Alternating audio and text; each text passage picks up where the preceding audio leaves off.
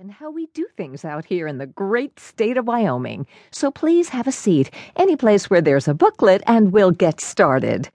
Shelby waited until the others had filtered to their seats, jockeying for primo positions next to their first choice singles.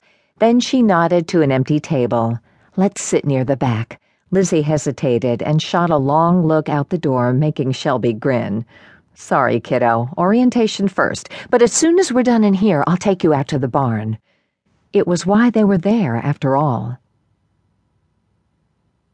Why, hello, aren't you a big one? A woman's voice purred through the barn. Then again, I heard that everything's bigger up here in Wyoming.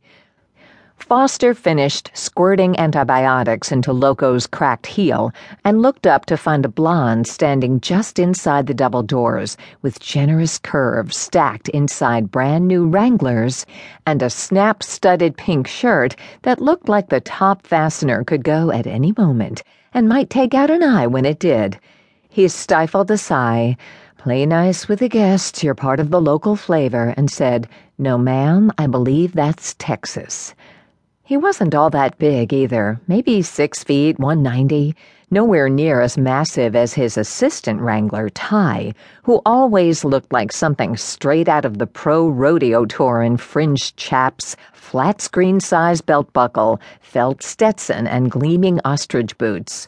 Foster, on the other hand, wore his usual It's My Day Off clothes a battered black felt Stetson, plain t shirt, faded jeans, and scarred ropers.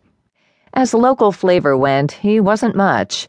But Ty wasn't there, Foster was, and the blonde was looking to bag a cowboy in her first five minutes off the airport shuttle.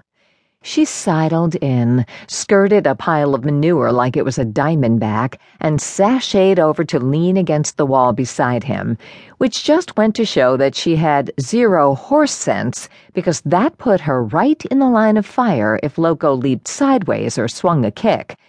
Granted, Loco was anything but Loco, but still.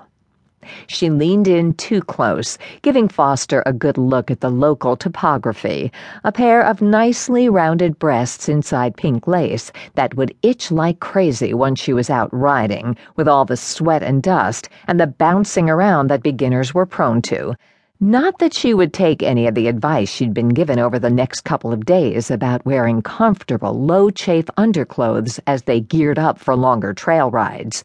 No, she would wear lace top and bottom and then complain. He'd bet money on it. What are you doing? she asked prettily. Is he hurt? He let Loco's hoof down and shifted the gelding away from her. It's more preventative maintenance.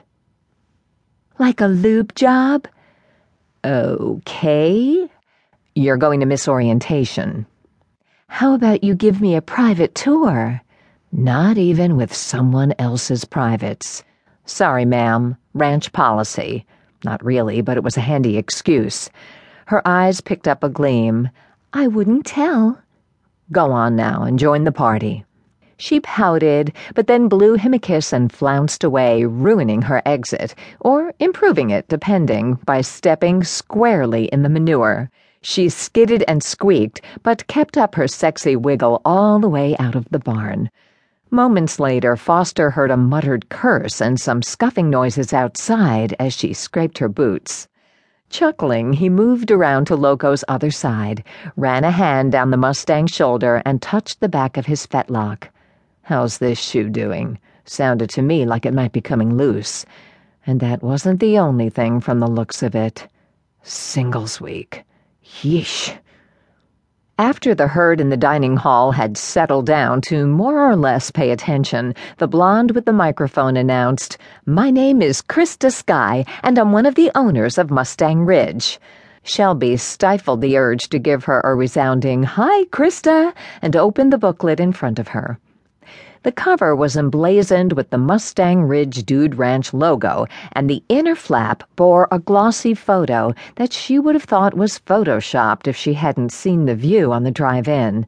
The cloud studded Wyoming sky was straight out of The Simpsons opening credits. The horizon was the poster child for America the Beautiful, a purple mountain majesty. Sweeping fields ran along the ridgeline.